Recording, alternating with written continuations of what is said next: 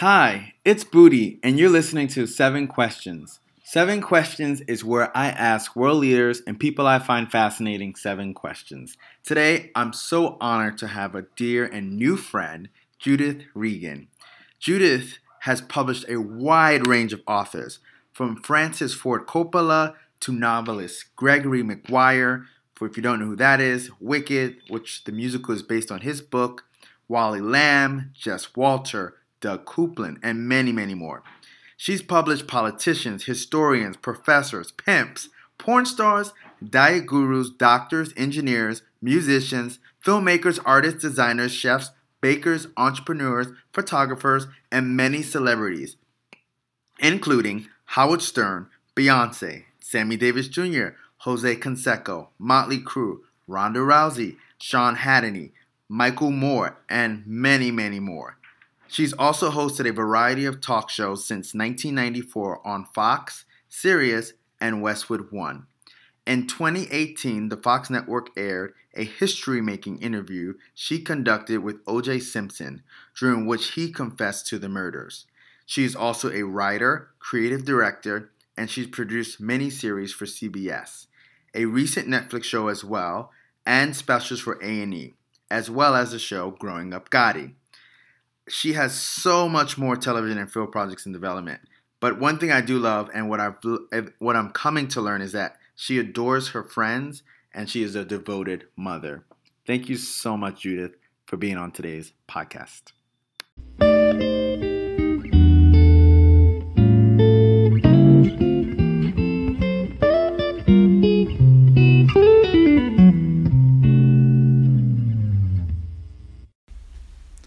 Hi. It's Booty, and you're listening to Seven Questions. Seven Questions is where I ask world leaders and people I find fascinating seven questions. Today, I have the honor of having Judith Regan.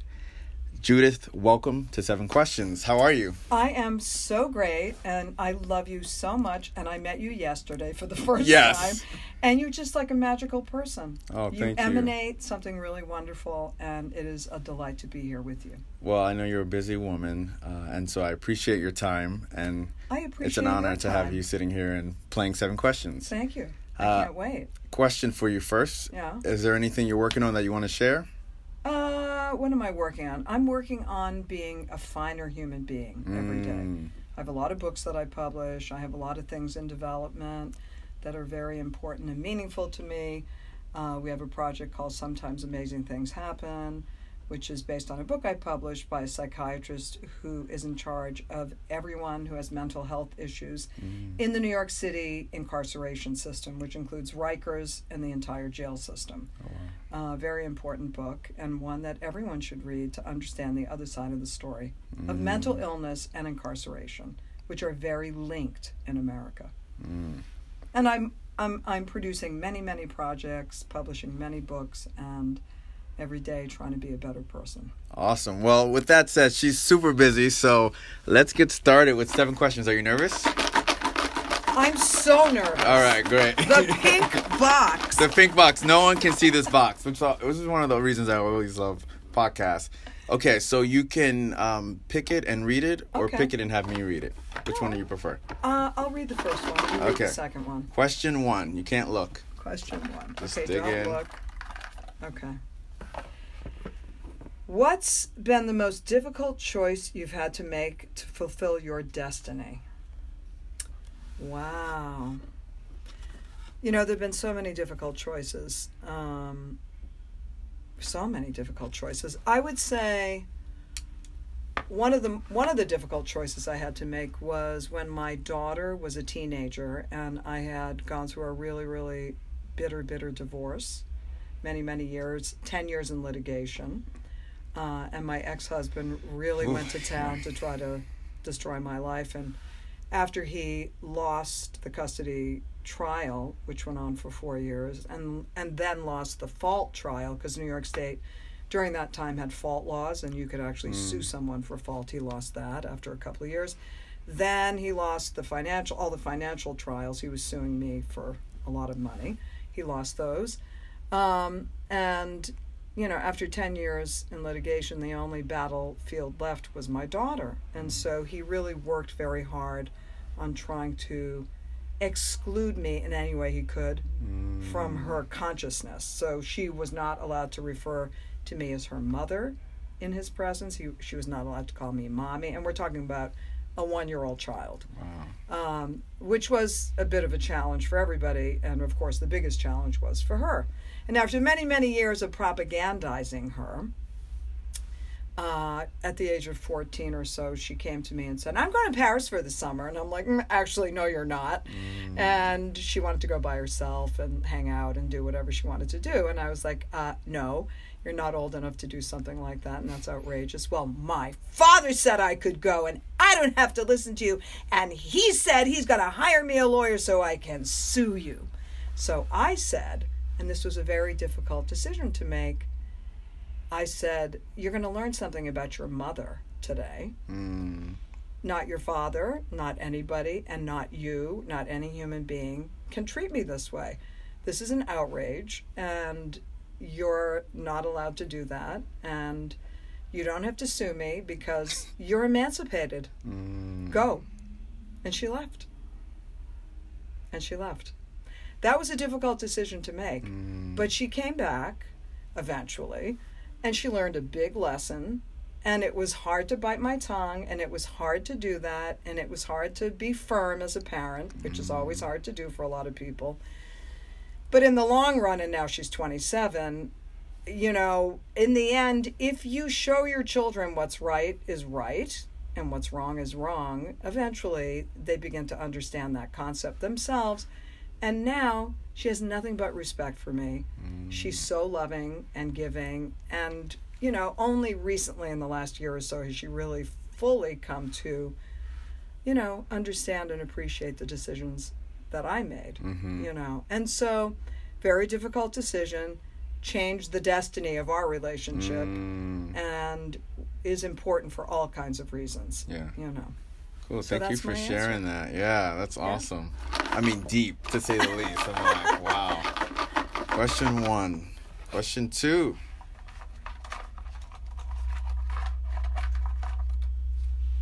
Question two. Do you believe in luck? I love that question. Uh, yes, I do believe in luck. I've had a lot of amazing good fortune. You know, and in life, you don't know what your good fortune or your bad fortune is going to be. Mm-hmm. You don't know what, what is, in fact, your good luck or your bad luck. Um, you know, one of the more tragic examples of this is m- most recently, over Easter holiday in Sri Lanka, there was a horrible mm. terrorist bombing. And here we have the richest man, mm-hmm. you know, from, was it Norway or Denmark? The richest man in this country, there with his four children, and three of his children. They're there for Easter. They can afford to go to Sri Lanka on their private plane for Easter, and the terrorists walk into the hotel and restaurant they were dining in and blow three of his children up. Mm. You never know. There's a there's a, a ancient philosopher who said, "Count no man's fortune until he's dead." You don't know in life what is the good luck or the bad luck of your life, but so much is because of luck and serendipity and things that just happen and things that certainly you make happen. Mm-hmm. You know, you have to be prepared, you have to work hard, you have to be available, you have to be open. But sometimes you just get lucky. And mm-hmm. I have had one of those lives of incredible good fortune and serendipity, whether it was Uh, I remember one time when I was a reporter and there was an interview I really had to get, and I didn't know how I was going to get it, and no one was going to get it, and I had, ta- had to take a flight from New York to Salt Lake City. And the man that I was trying to get to, who was somebody that a lot of other reporters were trying to get to, was seated next to me on the plane. That's called good luck. Whoa. And then I got the, I you know. That, that is crazy. I mean, I, yeah, and I spent a lot of time, you know, trying that to figure out how I was going to get him to talk to me.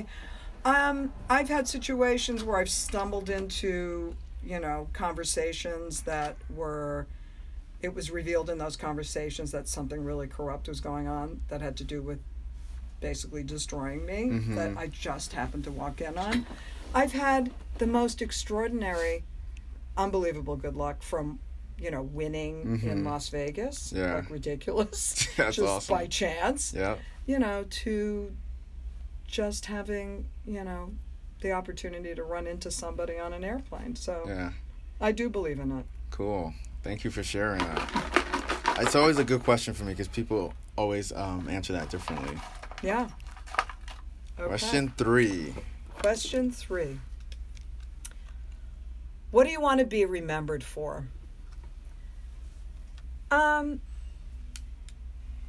I think I'd, I'd want to be remembered mainly for doing all that I could for the people in my life and the people that I meet and working with and loving with and living with integrity mm.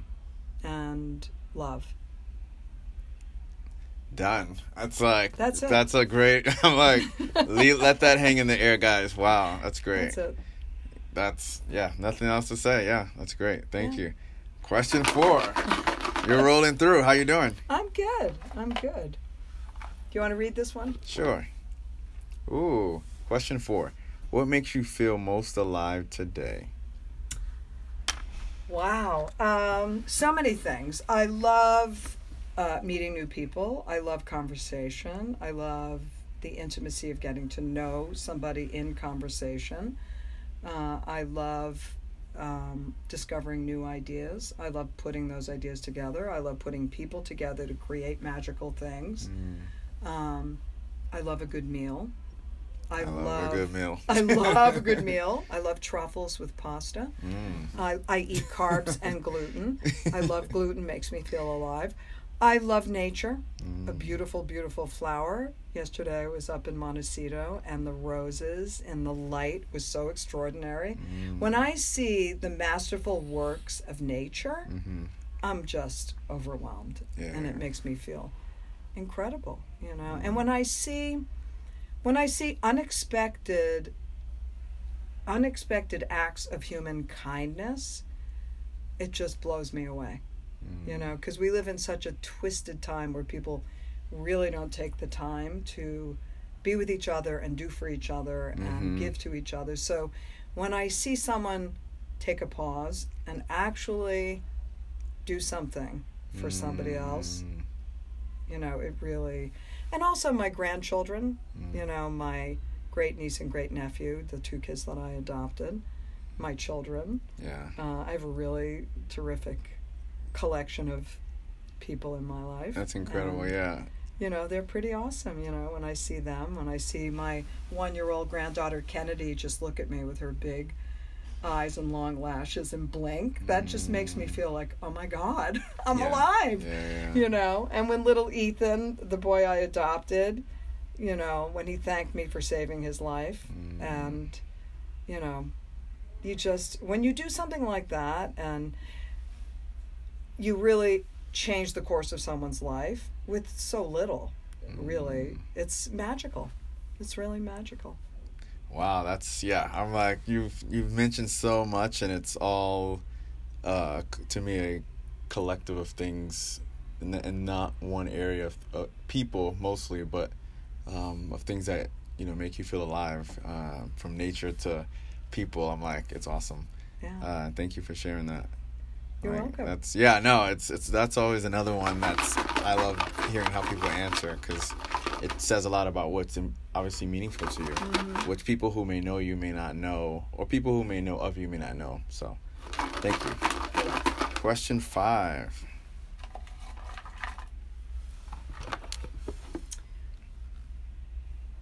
Why do you think we work?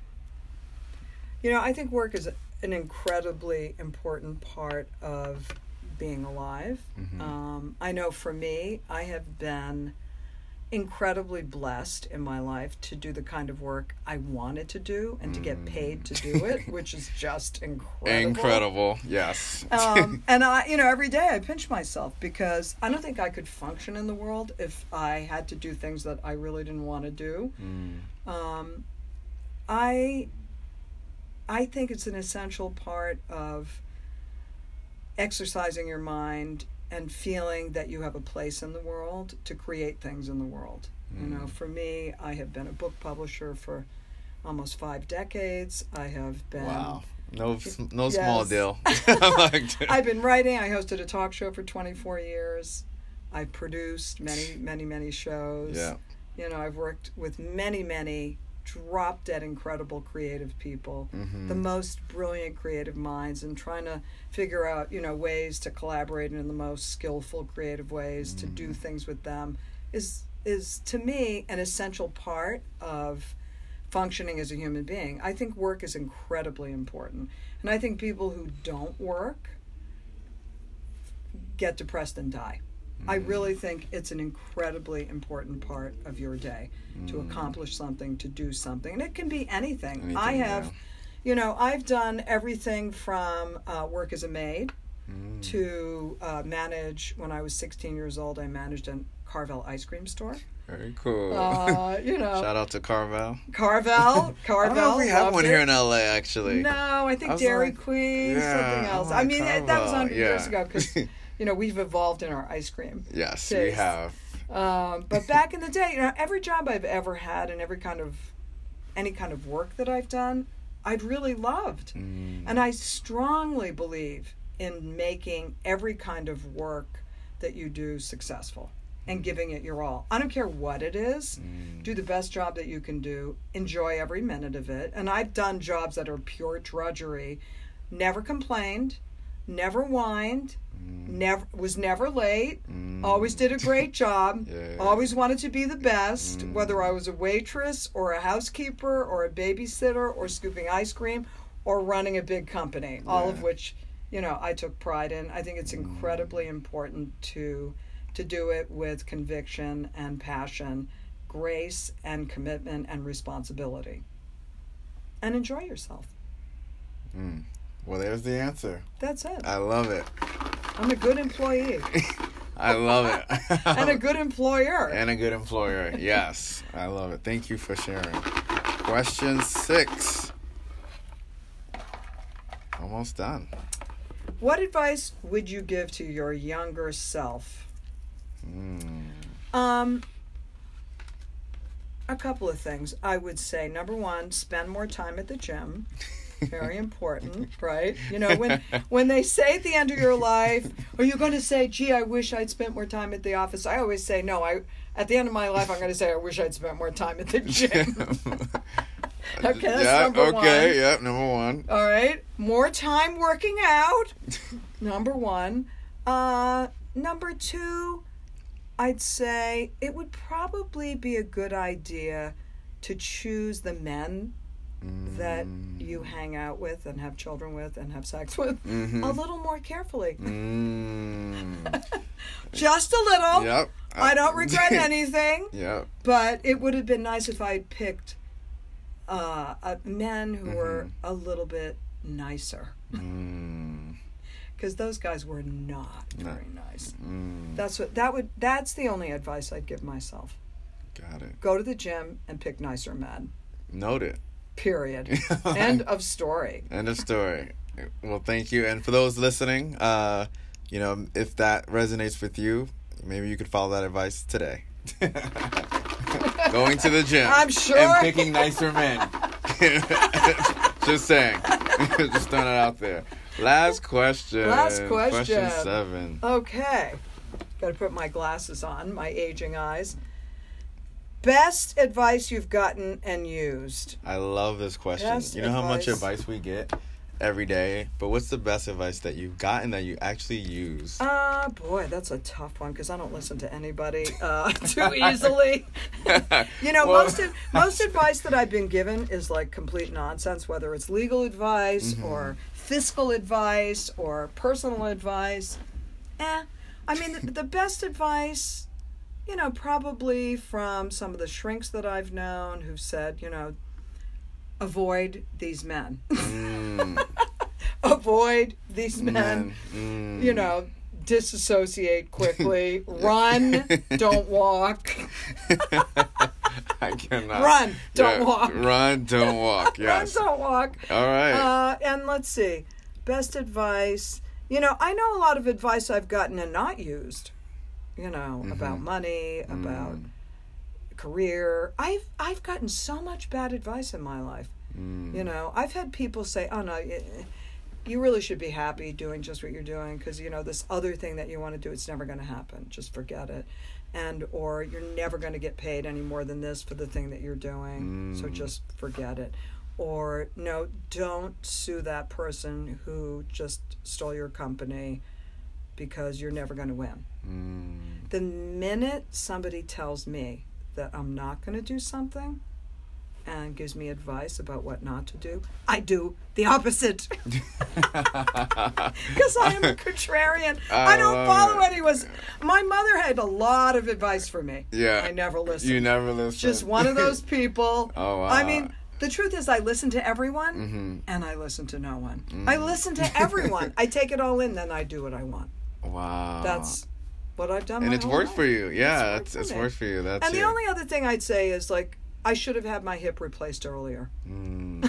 Did someone give you that advice? Yeah. My doctor was like, what are you waiting for? Are you going to wait until you like fall over and die? Got just it. do it. Mm. I should have done it earlier. I should have just done it. Yeah, yeah. Why live in pain? Why live in pain? I do not want to be. Yeah. Okay. There's a quote. There's a commercial. Why, Why live in pain, pain when you, you can, can be, be pain free?